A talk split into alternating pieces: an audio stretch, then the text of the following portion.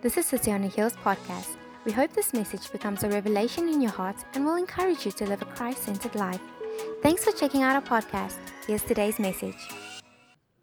It's been a wonderful time to be together, and uh, it's my privilege to kind of close us out a bit.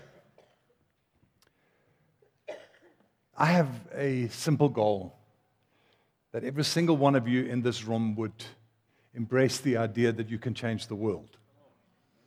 Um, that in the power of the Holy Spirit, something dynamic, something powerful can flow out of every individual. I think the challenge that we often have when it comes to thinking big dreams or dreaming big dreams is that somehow we think that there are inhibiting factors in our lives that make us a little bit different from anyone else. God can use you, but He can't really use me.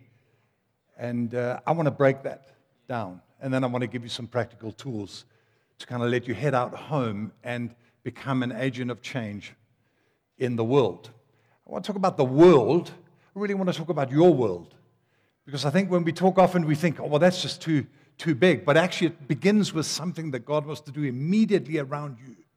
He wants to use you to bring transformation and change in your space. If you were a little Jewish uh, boy, you'd be growing up like Jesus did in a small community. The average life expectancy in Bethsaida and the region was about 35 years old. People worked exceptionally hard. And you would uh, be let loose to the hazzan, the leader of the synagogue, at about the age of five or six. They'd take you through to be taught, and you'd be taught the law. And uh, you would, um, the first thing they would do to you, they'd give you a little tablet and they would smear uh, honey on it. And this was your tablet for your whole kind of learning experience. And you were to lick the tablet and lick the honey off the tablet because the words of the Lord were like honey in the mouth. And everything we write down is like honey. You know where we get these beautiful scriptures about honey in the scriptures? It really comes from a Jewish educational idea that the words of God are beautiful and sweet to the taste. The most sweet thing in the culture was honey. It was the sweet of the day. Um, I once did a teaching on this, and I, I, I, love licorice all sorts, as you can probably see. Uh, and, and, I handed out licorice all sorts to everybody. I said, well, it's, you know, the, the sweetest thing you can think of. Those are the words of God. The power of God's words in our mouth, the power of His word to bring transformation and life to us. Most amazing thing. Anywhere a little kid would would arrive at about five or six, go into the schooling system, would be taught by the leader of the local synagogue till about the age of 12. At 12 years old, the official education of anyone really stopped. If you were exceptional, bright, bright, bright, you could quote the Old Testament forwards and backwards, off by heart.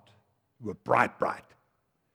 Uh, you would normally be picked up by a rabbi who would pick you up for further education. There were lots of these individuals around in Jewish history, and a rabbi would pick you up, and you would be instructed to carry his message, his yoke, his idea, his teaching out into the world. So you would give yourself, and he would want the brightest of the bright because he wouldn't want that to go wrong. It makes sense, right? You wouldn't want some uh, silly, you know, dim-witted person sharing your message to the world in a way that was wrong. So he picked the best of the best. Anyway, Jesus is walking along the lakeshore. James and John are working with their dad on the boats, busy mending nets. And as he walks by, he sees the boys working, boys, and he says to them, Come, follow me. I have a couple of questions about that. I'm thinking to myself, why didn't you ask the dad? Thinking, what makes these boys just, I mean, this is his labor force. This is his, so we just grab two boys. You've got to understand the culture a little bit. To be picked by a rabbi was an incredible privilege. The dad would have been boasting the next day in the, in the gate, My boys were picked. Can you believe it? A rabbi walked by and he picked them. And so here these two boys get added to the team, and, and Matthew the tax collector dad who has his son working in his business. Uh, he gets picked, and, and all these, I want to call them rejects, because the fact that they were working with their fathers tells us something about the boys that Jesus picked.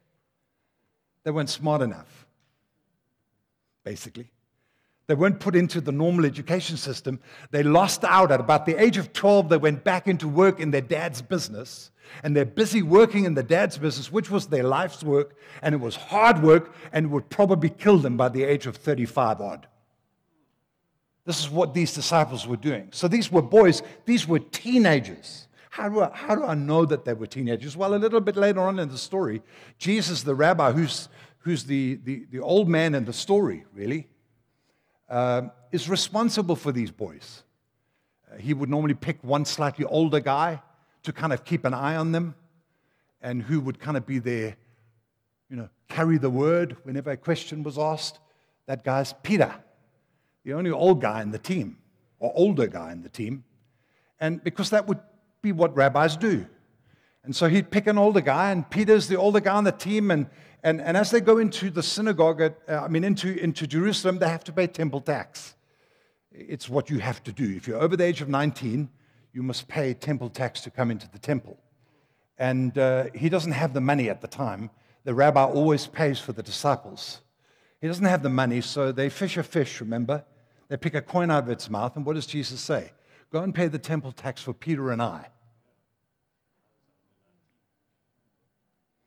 Everybody else on Jesus' team is under the age of 19. They're all teenagers.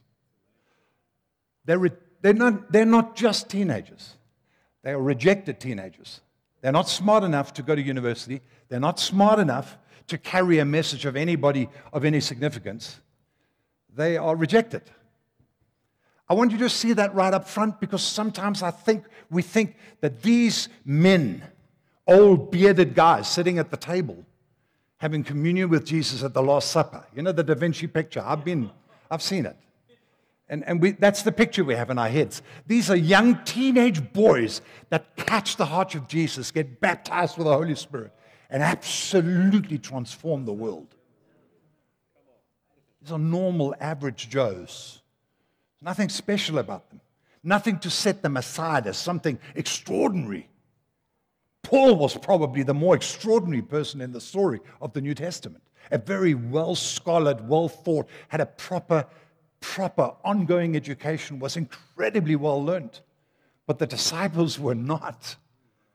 And I want you to put yourself into the story a little bit because Jesus has a habit of picking those kind of people. Just like you and I, and says, I want you to join me in this mission to transform the world. I'm, I'm not sure how you see yourself, but let me tell you, I have, on most occasions in my life, I found myself sitting back and thinking, geez, I'm unbelievably inadequate for this. I don't know how I'm going to do this. Uh, God told us to build a building, a very large building. And, and I remember sitting up on the stands. They'd just finished building the balcony, and there was nothing, no roof, no nothing, no floor. And I'm sitting up on a balcony. That's all that's finished of the building. And I'm sitting up at the back of the balcony. I'm shaking like a leaf.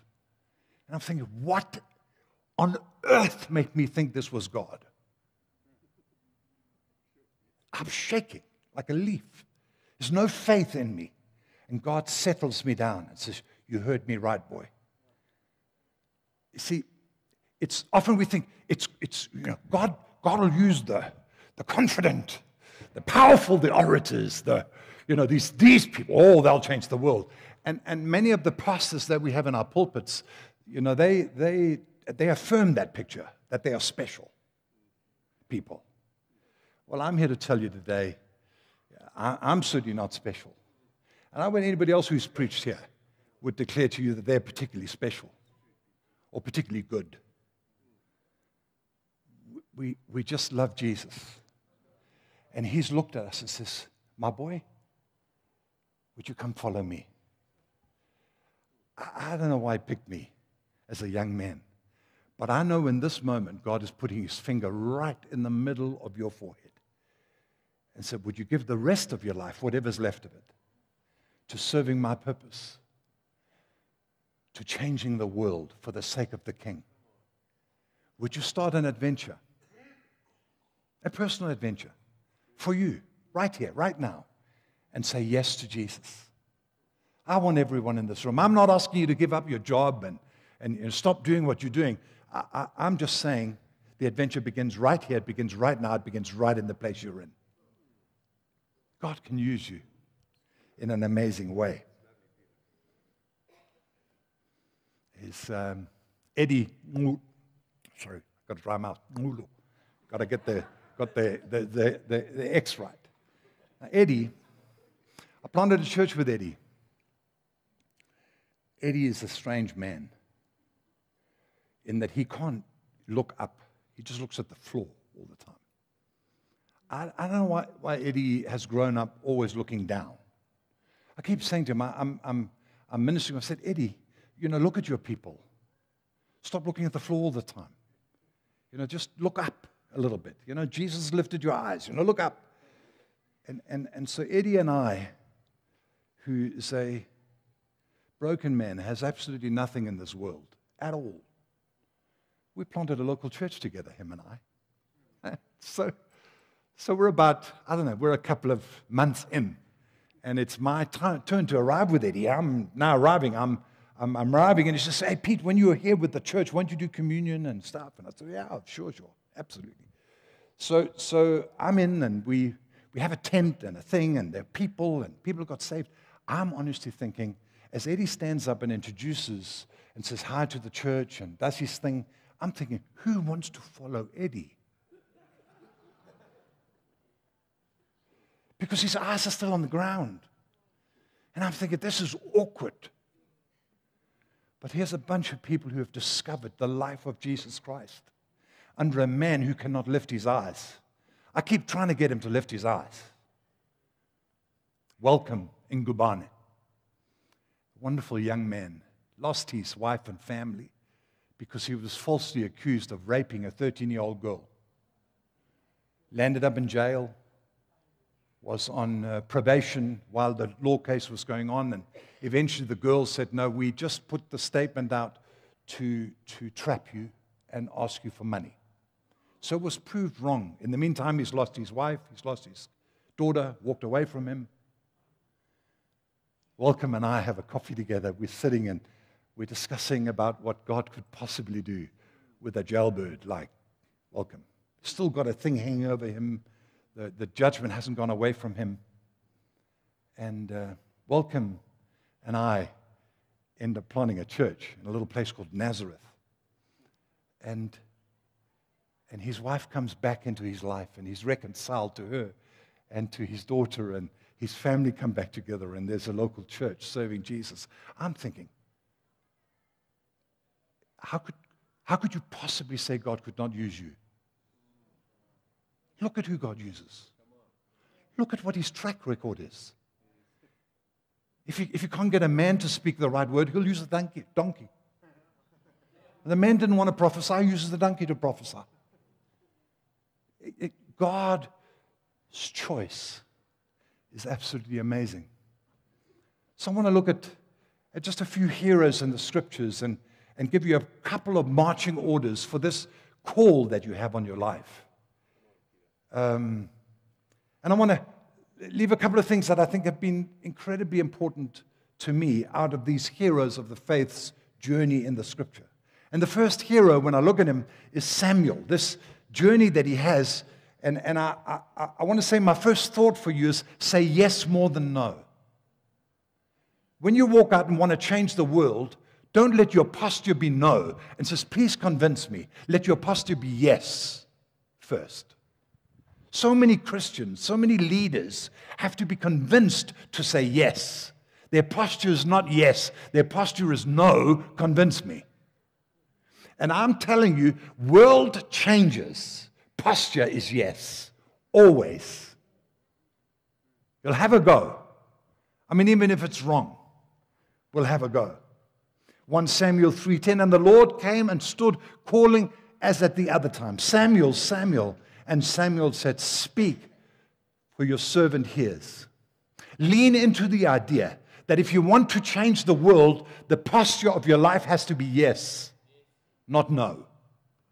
You don't have to be convinced. You don't have some sermon, some special anointing, some special person tell you that it's okay. Your posture is first yes, not no. One of the key lessons of my life, when first I was asked to preach in front of adult people, you know, adult human beings like you. I was uh, 17 years old. I'd only ever preached to young people. And somebody asked me to come and preach at a church, and I knew this was no small church, a Presbyterian church down in Pinetown. And they had lots of people, lots of adults. And I thought, I, I don't want to preach to adults. I want to preach to young people. And, and, and, but I'd, I'd learned that, that my first answer is yes. And I said, Yes. I said, So the, the minister from down there calls me and I said, Will you come and preach? I said, Yes. And then I put the phone down and I think, Oh, I changed my mind almost immediately. what did I just say yes to? And I went and preached down in that church. I have no idea what I said. I can't remember to this day. I think I was so nervous. No idea what came out of my mouth. But God used it. What's your posture? God challenges you to go and prophesy over someone. What's your posture? God says, Come and make a contribution to the life of the church. What's your posture? God says, Give all your money away. What's your posture? God says, I'm sending you to another part of the world. What's your posture? I'm sending you out to plant a church. What's your posture? Your posture first needs to be yes, not maybe in a few years' time, maybe when my life is sorted, maybe when I got some stuff squared away. No, like these young boys at the oceans, when Jesus the rabbi, Jesus the master says, Come, follow me, our posture is yes. Yes, I'll go. Second person of faith or hero is Caleb. And I know to the pastors, I chatted about it the other day. But I love the, I love the faith of Caleb. Because I think if we want to change the world, it, there has to be a faith journey for us. It can't be taking, I, I don't want to take hills, I want to take mountains. I don't know about you. Who wants a hill we can have a mountain? Uh, and, and here is an 85 year old guy who says, I'm as strong today as I ever was. Give me my mountain. Joshua 14:10. And now behold, the Lord has kept me alive, just as he said, these 45 years since the time that the Lord spoke his word to Moses, while Israel walked in the wilderness. And now behold, I am this day 85 years old. I am still as strong today. I don't know whether he was actually as strong. But in his heart, he was. In his heart, he could swing the sword still. As I was that day, Moses sent me. My strength now is as my strength was then, for war and for going and for coming. So now give me this hill country of which the Lord spoke on that day. For you heard on that day how the Anakim was there with the great fortified cities. It may be that the Lord will be with me, and I shall drive them out, just as the Lord said. Give me my mountain. Give it to me. I am convinced that when you begin a journey of wanting to change the world, there is always a mountain. There's always faith. Nothing comes except by faith. Without faith, Hebrews 11:6 says, without faith it is impossible to please God. For he who comes to God must believe that he is and that he's the rewarder of those who diligently seek him. You must believe, there must be faith in your heart.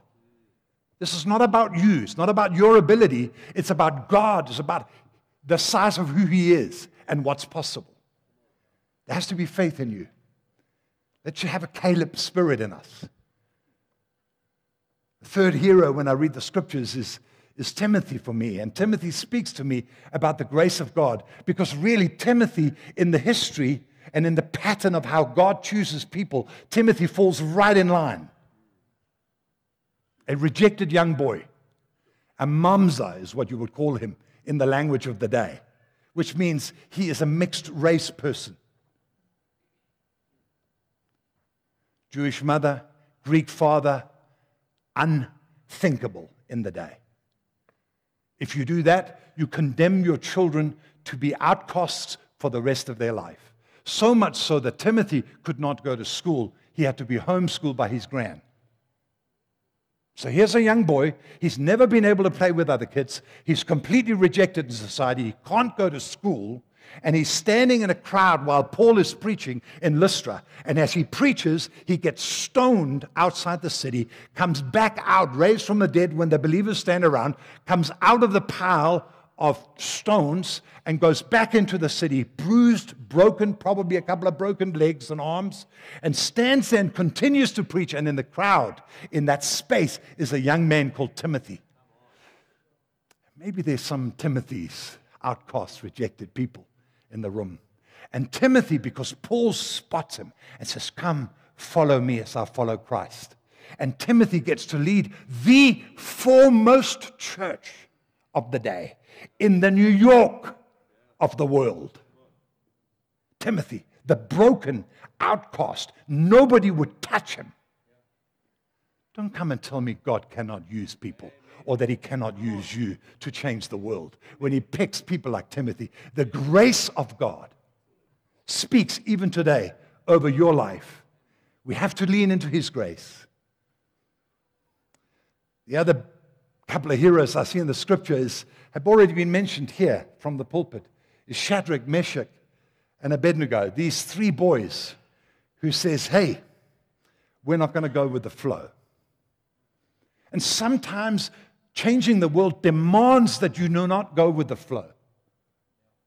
Because the flow says, just stick with everybody else. It's easier. Daniel 3:16 and Shadrach, Meshach, and Abednego answered and said to the king, O Nebuchadnezzar, we have no need to answer you in this matter. If this be so, our God, whom we serve, is able to deliver us from the burning fiery furnace, and he will deliver us out of your hand, O king. But if it is not, be it known to you, O king, that we will not serve your gods or worship the golden image that you have set up. I want to say to you, everyone in this room, sometimes you've got to go against the flow. I'm not saying you've got to be dangerous or you've got to do dangerous things, but I'm saying we cannot live in this nation with fear. Some of you never put yourselves into the townships of the cities. You live full of fear. You live behind burglar guards and with alarms. I'm not against burglar guards or alarms. If that makes you happy, God bless you. I've never liked them, never wanted them, because I don't want to live in fear. Let me say this to you no day can be taken away from me. No day. When my day comes, my day comes, and I will go home to be with Jesus. If that's tomorrow, it's tomorrow. But I am not going to live my life in fear. Somehow, that the fear of losing my life can somehow trap me and hold me back from doing the thing God calls me to do. Driving down the street, I'm going to pray and minister with a man who's just had 30,000 people go past his home carrying fridges and things from the. Remember those things that went through KZN when people were riding and doing all sorts of things, and they'd gone right through the bottom of his property. His name is Clement Ndabe. Now, I love Clement, He's a wonderful man, and, and I can hear in his voice he needs someone to come and be with him. I'm that man. And I get in the car, drive into the townships, and there are people everywhere. There are tires burning, there's stuff. Every person that is stopping me, I'm thinking, this car is going to have stones thrown on it any minute. Every person that stops me, I said, I'm here to pray with my friend. Oh, the moment they hear I'm a pastor, it's like the parting of the Red Sea. so you can always use that. I'm called by the king, I'm a pastor. Straight through. Anyway, people are everywhere. Stuff's burning. They've set the shopping center on fire. That's right next to his home. And I drive in past all of that, through all the people, and I park at his house, and I get in, and Clement and I kneel on the floor, and we pray together. You need not fear for your life. And sometimes you just got to go against the flow. I'm not saying you've got to be reckless, you've got to do stupid things. But like these people, You've got to be prepared to go against the flow every now and again if you want to change the world. The fifth thought I have is that we have to develop a life of passion. Stephen speaks to me of passion. Um, Acts chapter 6 and verse 8. And Stephen, full of grace and power, was doing great wonders and signs among the people.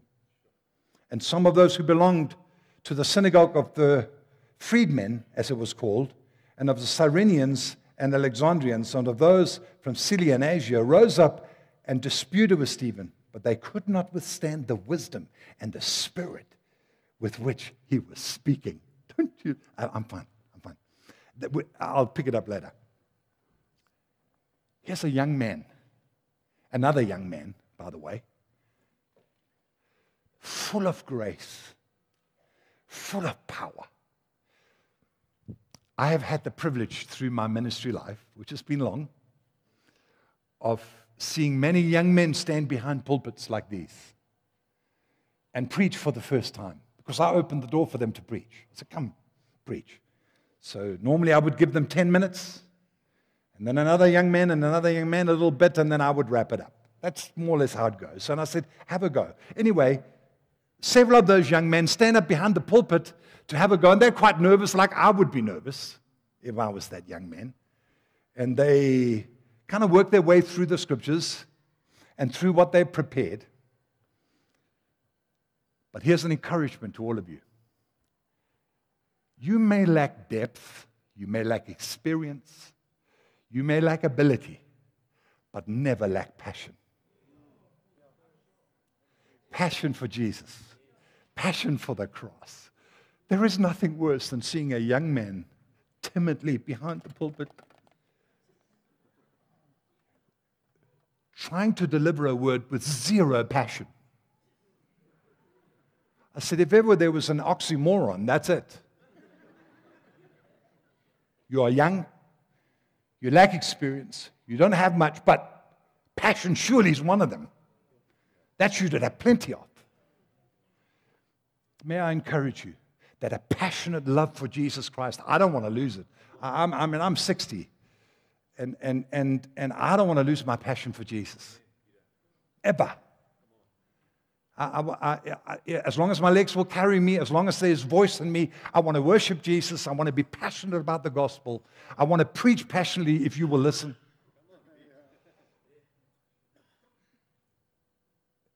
I love the passion of Stephen. They are heroes of the faith in the scriptures that should speak to us about how we ought to conduct our lives. Let me just say, as a leader of a local church, as an elder for many years, and now leading in multiple contexts, I will forgive almost anything. But lack of passion is not one of them.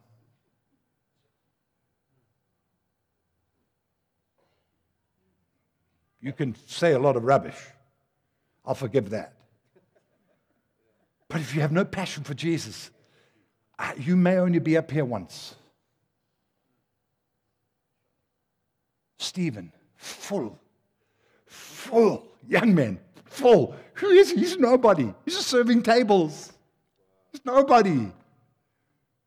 But full of passion. They could not even withstand him, it says. They tried to trip him up, try to think, but his passion was so overwhelming, so persuasive, that they couldn't do anything with him other than stone him. That was the end of his life. And Jesus is standing at the right hand of the Father. There's only one time, by the way, in the whole of the scriptures that Jesus stands. Once, when Stephen is being stoned. Whenever I'm in a bit of trouble, I always imagine Jesus coming off the throne. my boy. Don't you like that idea? One of my boys. Stones are flying. He says, he looks up into heaven, he sees Jesus standing at the right hand of the Father. I think, oh man, he only stands once. It's powerful. You're never alone. Never on your own think, oh, this is, you're called by the King to serve his purposes. As insufficient as you think you may be, as weak as you think you, may, you are, as, as lack wisdom as you think you may be or have, whatever it is you think is lacking potentially Jesus stands for you. Two more. Pay, pay the private price. There's always a private price to pay. Jotham, this young boy who became king as a young boy, even before he was a teenager, he became king. This is what the scripture says about Jotham when he became king. Second Chronicles 27 6. So Jotham became mighty because he prepared his way before the Lord. There's no shortcuts. You can fool a lot of people with passion, with charisma, with stuff. You can. But ultimately, it's going to find you out. Because if there's no roots, if there's nothing going on on the inside, the hollowness of your own relationship with Jesus is going to be found out. So get on your face before God. Listen to Him. Spend time with Him. Open up your heart to Him. Sing. I, I, I'm a singer. I, have got a little thing with my voice at the moment, so I'm struggling to sing, and it's frustrating. I'm a singer. I love to sing. I worship the Lord. I, I, I sing to the birds. I sing to everything. I whistle wherever I can go. Why? Why? Because the public stuff, that's one thing. I'm a big guy. I seem to overwhelm people a bit. So they get a bit afraid of me. And I don't know. I don't know. Maybe I'm powerful and, and, and kind of a bit forceful with people. Ah, so people get a little, okay, don't get too close to him. He's also an introvert, so we don't want to mess with him too much. I don't know what it is. I give, that, I give off that vibe. Uh, that public thing. I don't care about the public thing. I have someone who already likes me. He loves me. I have, I have an, friends, I want to say this to you. I have an acceptance already. The only acceptance that matters. He's accepted me and he loves me. And if you don't square that away, you'll start fighting for prominence and position. And why are people not using me? I'm so gifted. I have such a beautiful voice, and they're not letting me into the worship team. Why are you waiting for everybody else? Why don't you just let God affirm his call on your life? Why don't you just let God do his work? Because the stuff we need to do in private is what make heroes in the world. Last one, and I've referenced it several times through my various contributions over this time. And that is do what he says. If we want to be heroes of the faith, if we want to be added to the list, of heroes that are mentioned in the scriptures, we have to be those that do whatever he says. Sometimes it's inconvenient to do what he says. When he tells you things that you think, you know, it just makes you swallow once or twice. Mm, really? That? I remember my dad. I was uh, 11 years old, turning 12 my 12th birthday, birthday was in Barcelona, Spain. I remember it so clearly because we had sold everything we owned in Denmark and put all five kids into a Volvo, an orange Volvo, and we drove to Africa. That's my parents. They're nuts. but that's what happens when God calls you you do nutty things. Because this, I want you to go.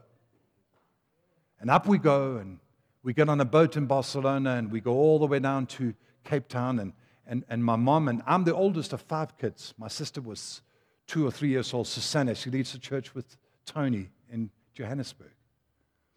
And, and, and, and my mom is fretting over these kids running around on a ship. You can only imagine and um, somebody's going to fall over the side somewhere. And, and we were boys. We, we were a little naughty at times. And there were three of us. There were the older three. My brother's one year younger than me, my other brother's one year younger than that. So we were all kind of a pack. And, um, and we're sitting, a whole family, in this bottom of a ship because we're in third class. They used to have classes back then. And we're sitting down in third class on a cabin with all bunks. And my dad says, Can we pray that the Lord will let us off in Cape Town with our car?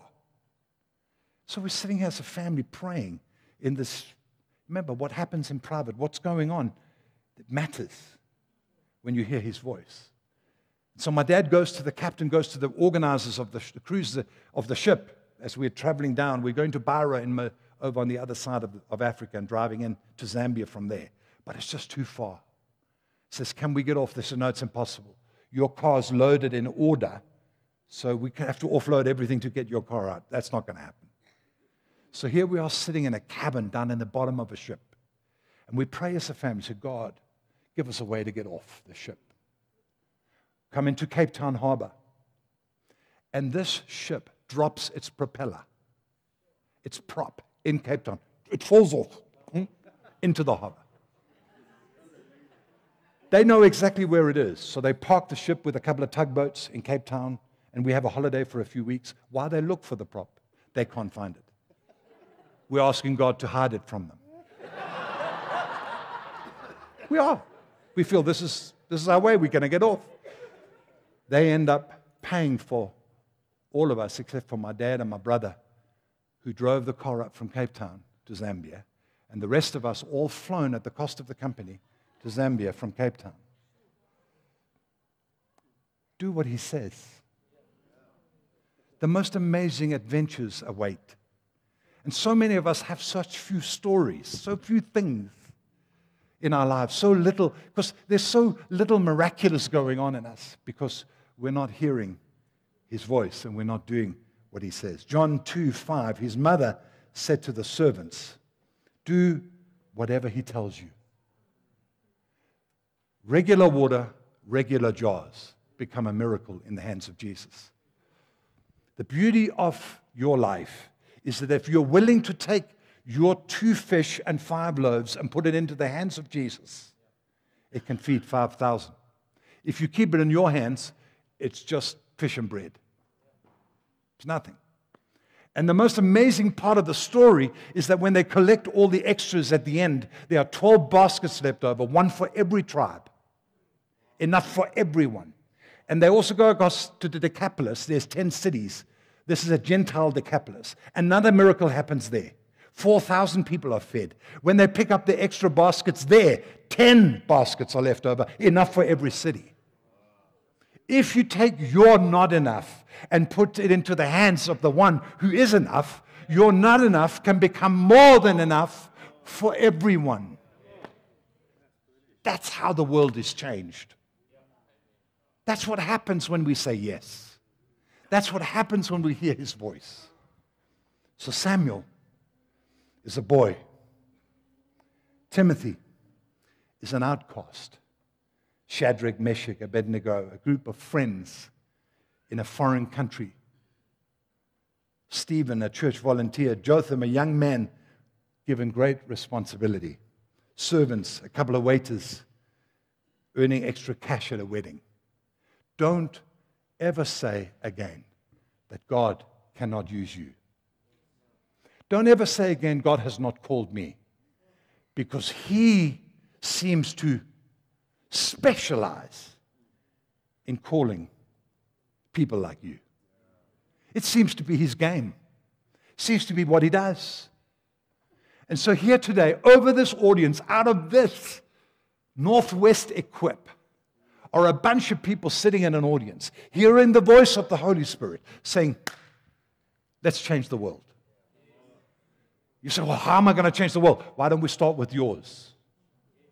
Why don't we hear the voice of the Holy Spirit? Why don't we apply some of these things? Lean into the idea of saying yes. Some of you need to start youth groups. Some of you need to start life groups. Some of you need to step in and become elders and deacons and step up. And this is the moment that God's called you. Just say yes. Just lean in. This is the time. So I'm done. Bunch of teenagers rather afraid, to be honest. They're probably in their late teens now, sitting in an upper room. I don't even think they developed beards yet. Maybe some of them had. Certainly, Peter probably had. And they're hanging out in that room and they are praying with a bunch of other people, probably also quite young. And the Spirit of the Lord comes and lands upon them, fills them And suddenly they understand what is the purpose of their life is to be gospel proclaimers, to allow this message to touch everyone everywhere. And nothing is going to stop them. That day, 30,000, 3,000, and within a week, probably 30,000 people joined the church. That day, three. I mean, have you seen 3,000 people get saved in one day? I have not. I've heard of it. But these teenagers saw it. What are we going to see out of your life?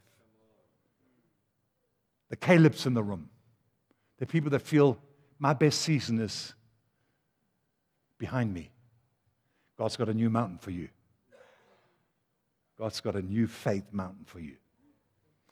Thanks for joining us for today's message. Don't forget to check out our website or visit City on a Hill International on Instagram or Facebook for our updates, celebration times, or ways you can get involved. We are also streaming our message on Facebook Live, so make sure you join us or share the post. Thanks again for checking out our podcast. We'll see you soon.